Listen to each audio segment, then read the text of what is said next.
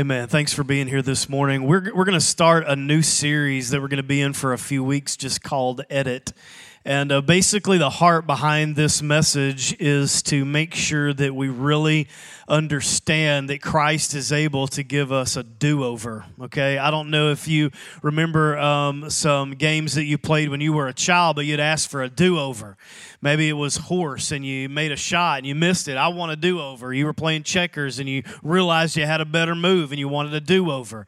And so spiritually speaking, a lot of times we look at our lives and we think that, you know, the redemptive power of Christ is something that it really belongs to good people or better people than us or even perfect people. And it becomes something that we really wrestle with in our salvation story rather than just accepting the simplicity of the gift of God. And so, without doubt, we are our worst critics. Oftentimes, we will forgive other people before we forgive ourselves. We take something that we've done and we just attach it to our lives and our thoughts and our energy for months and even years of time, but yet we will easily let somebody else go, let them off the hook. We feel that perfection is somehow achievable.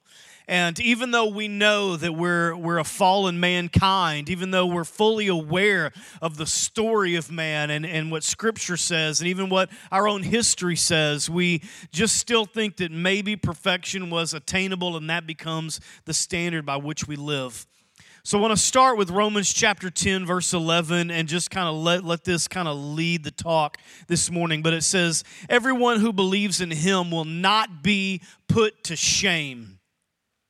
And so this is a word that I really want to focus on this morning is shame. I don't know if maybe even growing up you heard a parent say this word too, ashamed. And they would say things like, "I'm ashamed of you. I'm ashamed of what you did." Or they would flip it and say, "You should be ashamed of what happened." And I think in some ways we carry this word with us, the word shame, and as we experience life, as we make decisions that may not have been the best, and as our story of life unfolds, and it unfolds in a way that we didn't think it was going to unfold, this word becomes very real to us. And shame becomes part of who we are, and we almost wear it. We put it on, it becomes part of our identity. And so to set this up in talking about edit, I want to talk about a couple of things.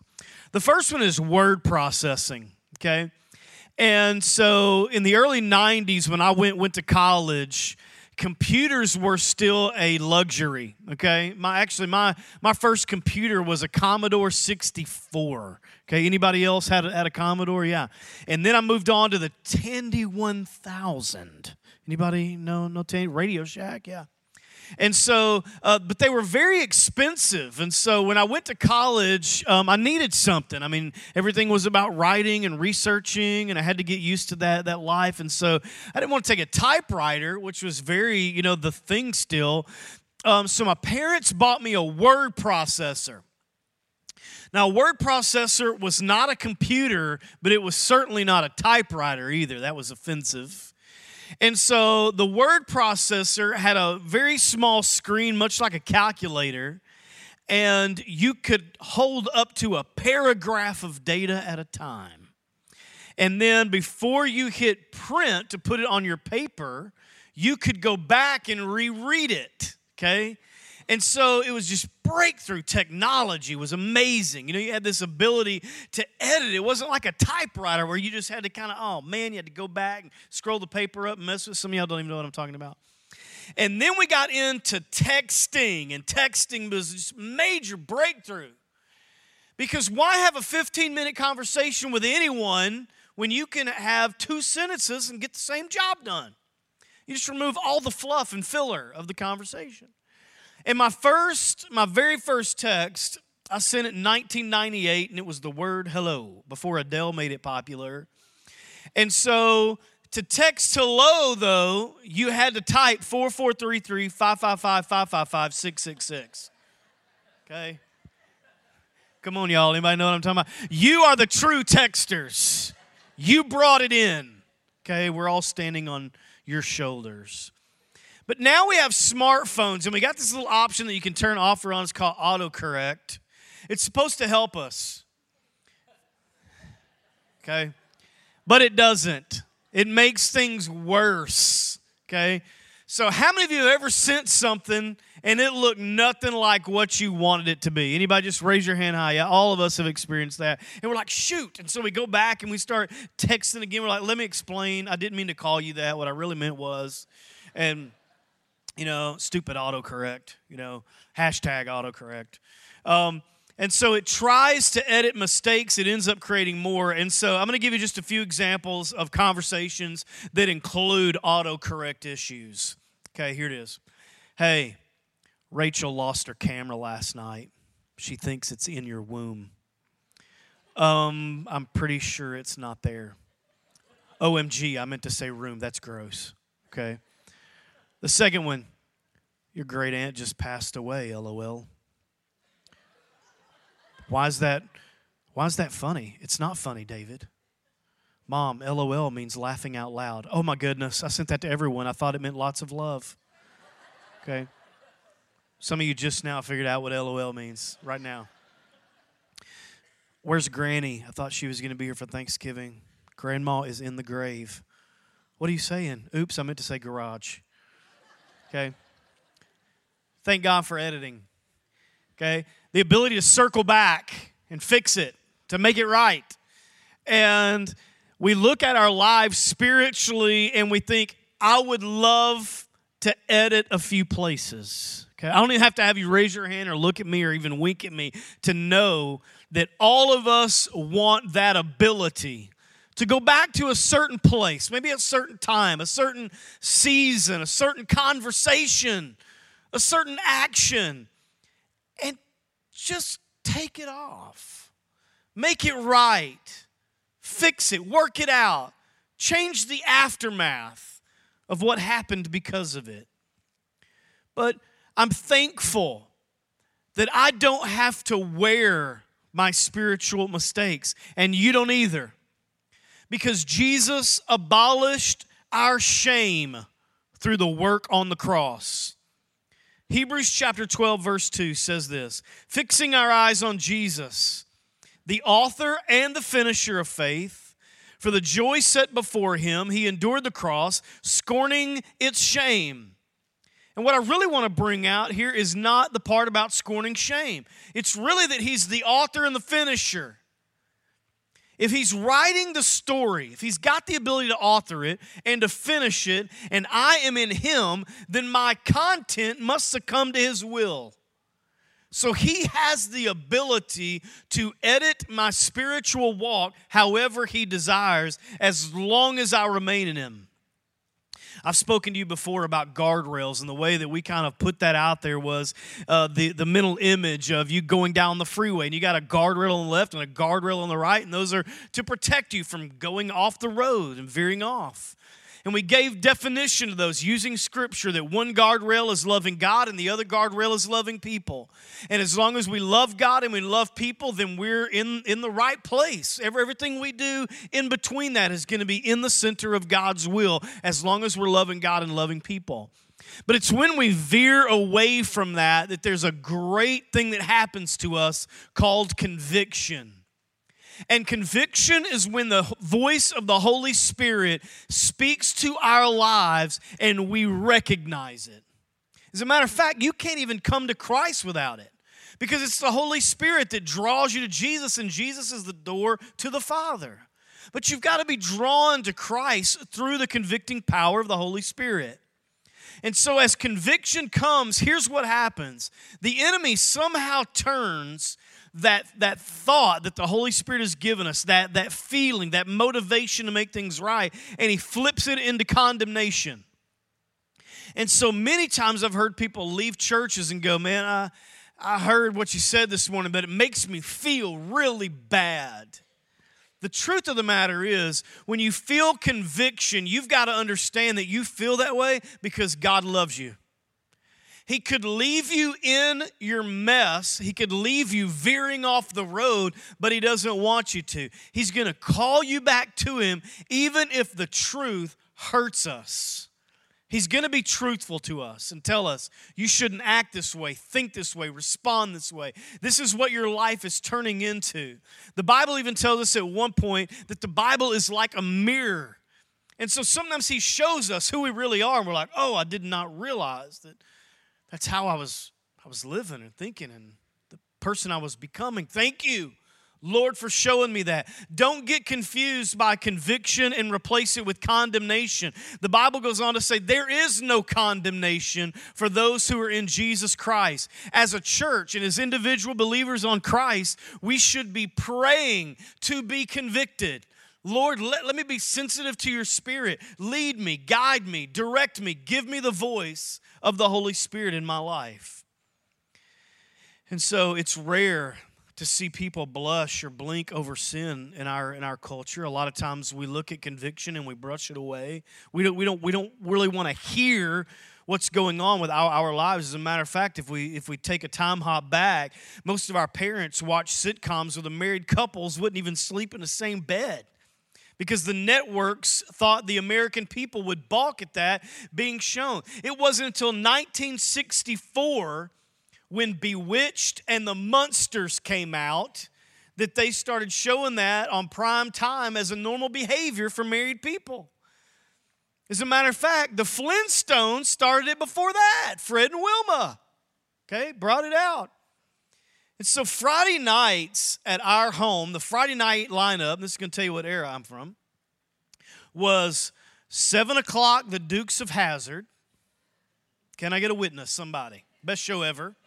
Okay, some of y'all still have the theme song. You should be ashamed of yourself. Your horn on your car makes that noise when you... 7 o'clock, Dukes of Hazzard. 8 o'clock was Dallas. 9 o'clock was Falcon Crest. Okay? Now, my parents only let me watch the Dukes of Hazzard. But I'm going to tell you something. Daisy Duke, a little racy sometimes. Okay? And so, as a kid, I remember just watching Daisy Duke... watching Daisy Duke, and watching Daisy Duke. And my dad was not a theologian, but he knew something. And so it wouldn't like, he'd be like, hey, you know what? Stop drooling on the carpet. He would come up with something crazy like, hey, why don't you go to the kitchen, give me some tea? I'm like, really? Right in the middle of this show, I can't wait till the commercial? No, I want some tea now. And it got me up and away from Daisy Duke. Okay? He was trying to be a voice of conviction in my life, because conviction is a good thing, to see something and turn from it, to know where I stand with that. But watch this in Galatians chapter 5 and verse 1. Here it comes, talking about our shame and sin.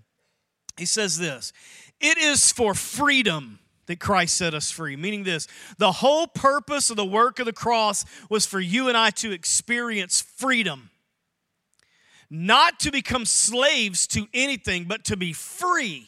And then he goes on and says, do not let yourself be burdened again, meaning we were burdened. We were burdened by the sin. We were burdened by the shame. We were burdened by the guilt. And he says, listen, don't let yourself be burdened again by a yoke of slavery. A yoke being something that went over the necks of two animals to keep them in tandem. Listen, he said, don't put your head into the yoke of slavery again. It's over. What I did made it possible for you to be free. And maybe it's been a while since you've heard those words today. That you can live in freedom. That in Christ is waving goodbye to all of the shame, to all of the guilt, to all of the stuff.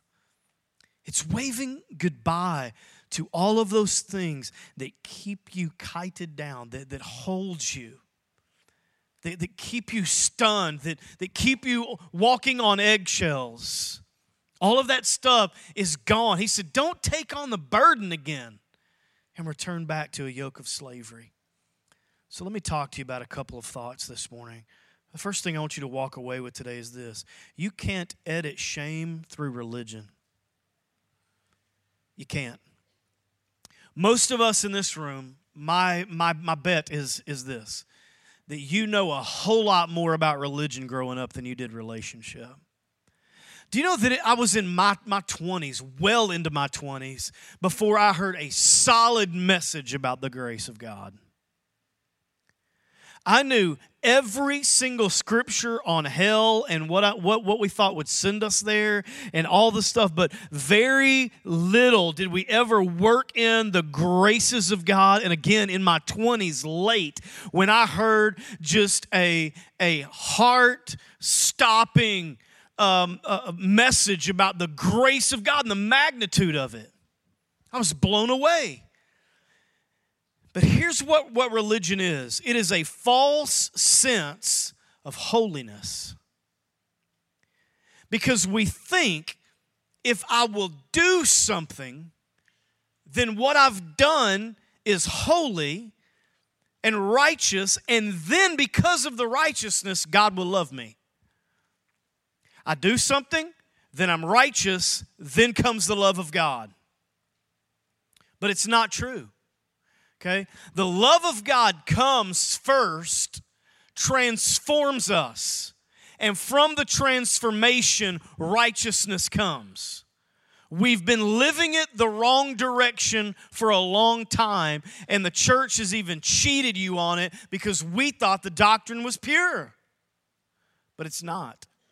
The love of God always comes first. You don't trump His love. You don't do anything to call it in. You don't conjure it or cajole it. It comes. It's natural. It's the love of God. He is love. And then we get it and we're transformed, and from that flows righteousness. But we've been taught this, that if I will just wear the right things, then God loves me, or then I'm holy, then God loves me. And I do believe in modesty. I'm not trying to throw all this stuff out. I'm just saying that it's not what causes God to love us. But we were taught, hey, listen, if you will dress this way, then you're modest, then you're holy, then God is pleased with you. If we don't use certain words, then I'm righteous, then God loves me. So if I get angry, I lose my temper, as long as I maintain the self-control through the gift of the Holy Spirit, then from that comes holiness, then God loves me because I did it. If I avoid certain places, I think I've told y'all this before, but my grandmother used to tell me that her mama would avoid the movie theater by a block because she didn't even want the kids to see it. So she would avoid it. Like if they need to go to the grocery store and the movie theater was going to be there, she would dodge it by a block so the kids couldn't see the theater. Religion. I'm going to drive by and the movie's going to put some type of voodoo on me. And then I'm going to be unrighteous. Then God isn't going to be happy with me. And because God isn't happy with me, then I'm going to go to hell. My grandmother told me, she said, Kevin, when I first decided to be a believer, it was not because I loved God. It was because I was scared of where He would send me. And that just echoed in me and reminded me that means we knew more about religion than we ever knew about relationship. So we thought if we avoid certain places, then I'm holy, then God loves me. If I don't drink too much, then I'm holy, then God loves me. If I light a candle and I pray the right thing and I say the right words and I recite the right stuff, then I'm holy, then God loves me. If I sing a song, and the enemy's even messed this up in church, capital C, because then the temptation for every church leader was, well, we got to make it right for everybody. So for one era, one generation, we got to sing an anthem, and for one generation, we got to sing a hymn, and for one generation, we got to sing modern, and for this group over here, we can have music, and for this group, we can't have music, and then we got to have the volume just right. It can't be up here. It can't be down here. It's got to be just right. And all of a sudden, even to worship God became something that was so overcomplicated. But we think if I do it, if I just sing, then I'm holy, then God loves me. You know what? I haven't been living right, but I'm going to give some money. And if I give some money, then I'm holy, then God will love me. I will pay my way into favor. If I attend church, you know why some people come only on Christmas and Easter? Out of shame. They feel like I know who I am, and I can't go in there on a weekly basis because I know who I am. The church has to be a place. All the people there are perfect, right? Listen, the church was amazing until people got involved, right? This would be a perfect church if none of us were here. But when Gene Morris showed up, It is down the toilet. We were doing really good till he came. If I attend church, so what I'm going to do, I'm going to go on Easter. I'm going to celebrate the resurrection of Jesus Christ. I'm going to come back on Christmas. I'm going to celebrate his birth. I'm going to do that again and again and again because I'm full of shame. I know who I am, but I'm going to go those few times, and hopefully by just going, by the act of going and doing something religious, I will earn righteousness, and then God will love me, okay? I had a friend one time, and he said, Kevin, hey, as long as I get Christian tattoos, I'm still okay, right? Like I got an ichthus, and I got a picture of Mary, and I got a cross over here, and I got like most of the New Testament across my torso. I mean, I'm still okay, right? You know, like, man, we got this all wrong. What we're trying to do is do the right thing to get the work of the cross. And here's why religion feels good. I hope y'all are hearing me this morning. This is why religion feels good, is because you feel like you've earned it. Remember that feeling when you had your first job and you got your first paycheck? Mine, I was 16 years old. I was working at Kroger here in town, and I had worked all week in the meat department, which is not the nicest department to work in. But all week long, I worked all week long, and come Friday, I got a check. It was like $38. And I was like, I'm going to buy some gas. I'm gonna get a meal. I'm going to go to a movie. Movie's like $5 then. I'm going to go, and then I got to start all over again. But it wasn't money my dad handed me. It wasn't a gift from my mom. It wasn't in a birthday card. It wasn't in a Christmas card. $38 of my work went into that, and I was proud because I earned it. And we've moved that feeling into our spiritual walk. I'm going to wear the right stuff. I'm going to say the right things. I'm going to do the right things. I'm going to give money. I'm going to attend. I'm going to only get Christian tats. I'm going to sing songs. I'm going to light candles. And I'm going to pray the right prayer. And I'm going to sing the right songs. And somehow in this circus of stuff, I'm going to earn what God gave me. Because this is what we say to people in our lives, right? Spouses, when you fight with each other, don't sometimes you say, I'm going to make this up to you, okay? I can't be there tonight, but I'm going to make it up to you because we believe we got to earn it back. I did this. I know I hurt your feelings, but listen, I'm going to make it up to you. And we go and we buy something, and we hope it's going to fix it because we equate the earning and the getting to being a system that plays out in every part of our lives. But it will not work with the cross. It was too big and too great and too strong. It was enough for all of it. If you had a million lifetimes, you couldn't sing and give and attend enough to earn it back. It's just one of those things where you have to stand and know that it was done out of love. And it's just something that you got to take. And to your spiritual man, it even feels weird because you're like, I got to do something. I got to be punished. I got to be disciplined on this because I know me. I know what I've done. How am I just supposed to accept this thing? But that's exactly what he wants you to do. You can't earn it through religion. When Nicodemus came to Jesus at night in John chapter 3, he was a leader, guys, a big leader. He knew a lot, was an important man, and he came to Christ. He said, listen, man, there's no doubt you're the Son of God. There's no doubt you are who you say you are because of all these amazing things you're doing. And he said, but listen, I'm cloudy on this born-again thing that you're teaching. How do I do it? How does me as a grown man, how do I return to the womb and be born again? And Jesus rebukes him in verse 10 of chapter 3, and he says, you are Israel's teacher, and you don't even understand these things. What he's saying is this: religion will never understand the ease of the work of Christ in you.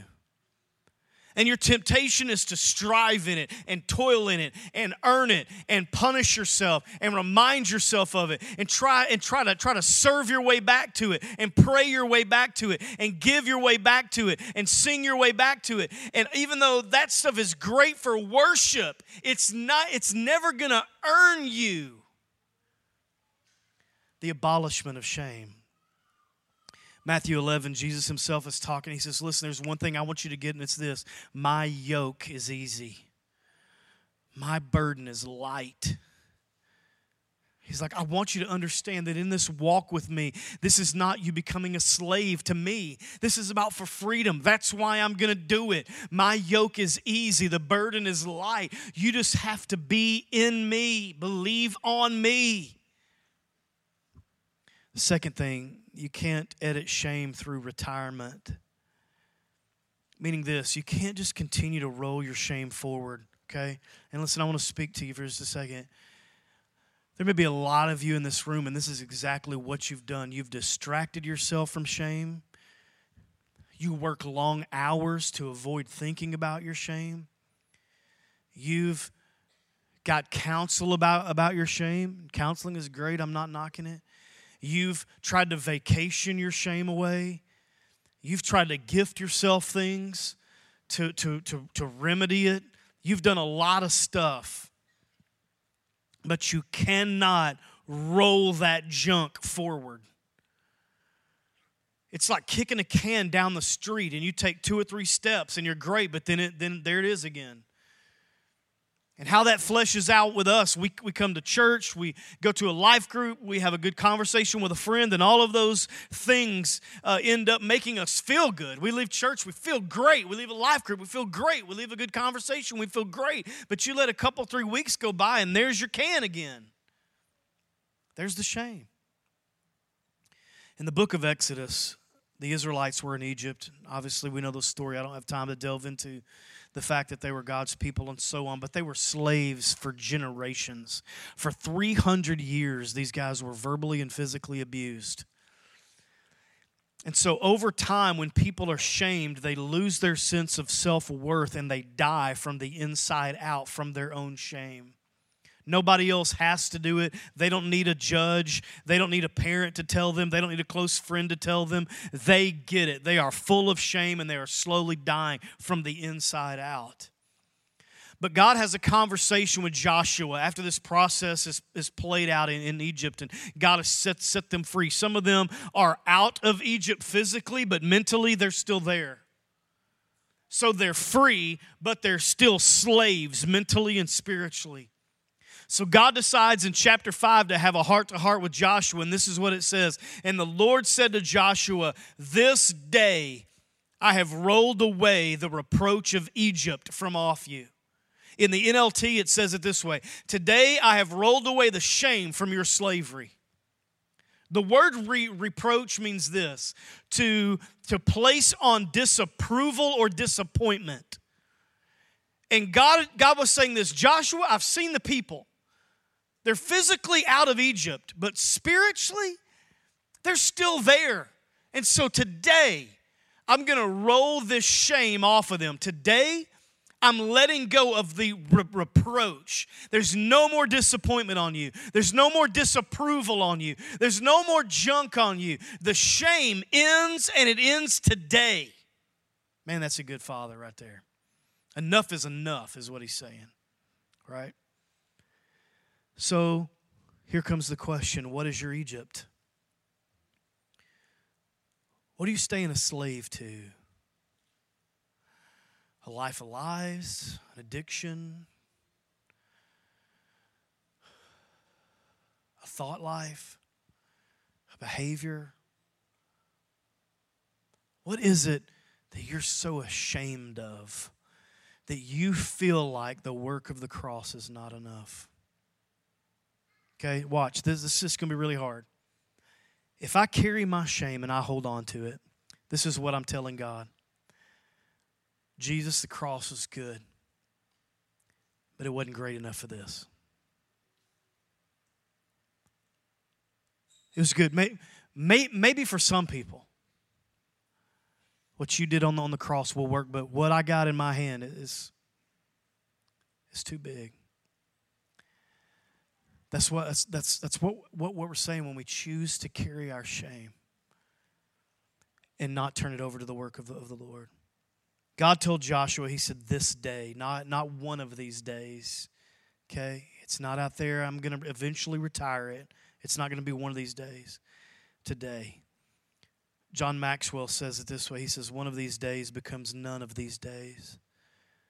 We think one day, you know, it'll all work out. One day, I'm going to feel better about this. One day I will have attended enough or given enough or served enough or sang enough or prayed enough or lived right enough or avoided the theater long enough that my shame will go away. It's not one of these days. It's today. So let me quickly tell you some good news about how he does it. He does it three ways: instantly, completely, and freely. Instantly, completely, and freely. Nehemiah chapter 9, verse 17 says, "You're the God of forgiveness, always ready." I love that part. Always ready. It could be midnight. It could be 3 a.m. when you're tossing and turning in your bed, eat up with shame. He's ready. It could be 6 a.m. It could be 8 o'clock when you put the kids down. Any time is a good time. He's ready. Always ready. Isaiah 55:7, God is merciful and quick to forgive. He's not slow. Instantly. Quick. I'll do it. I'll do it right now. It's already been earned. It's already been paid. Right now. He does it completely. Colossians chapter 2 and verse 13 and 14 says, He has forgiven all your sins. Everybody say all. He has utterly, watch this, wiped out the evidence. And he goes on to say, annulled it by nailing it to the cross.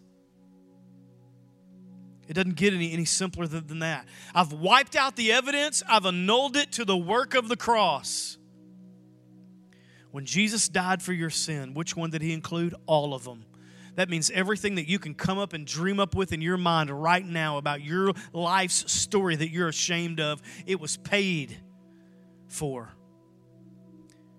Third, freely, Romans 3:23, all of us have sinned, and then it goes on to say, yet now God declares us not guilty of offending him. Isn't that good? Not guilty. Lord, I just got to talk to you about it. Not guilty. Lord, you're not going to believe what I've done. Not guilty. Lord, 5 years ago, I'm not guilty. God, 20 years ago, not guilty. Lord, yesterday, not guilty. God, I'm not sleeping, not guilty. Free does not mean inexpensive. The cost of our shame was not cheap. 1 Corinthians 6:20, you were bought with a price. And here's the good news. Jesus does not give relief. He gives release. He's not here this morning to put a Band-Aid on you. He's here to release you from it. You're never going to be who you need to be in Jesus until you let it go. And some of you right now, you need to take religion to the cross and leave it there. You are wore out trying to make yourself feel better. You are spiritually exhausted by trying to earn it. And you just need to go and drop it off. Right? Some of you need to walk out of here this morning. Not next Sunday or the Sunday, today. This service, this hour, right now. Leave it. All right? I want you to bow your heads. I want to talk to you for a second.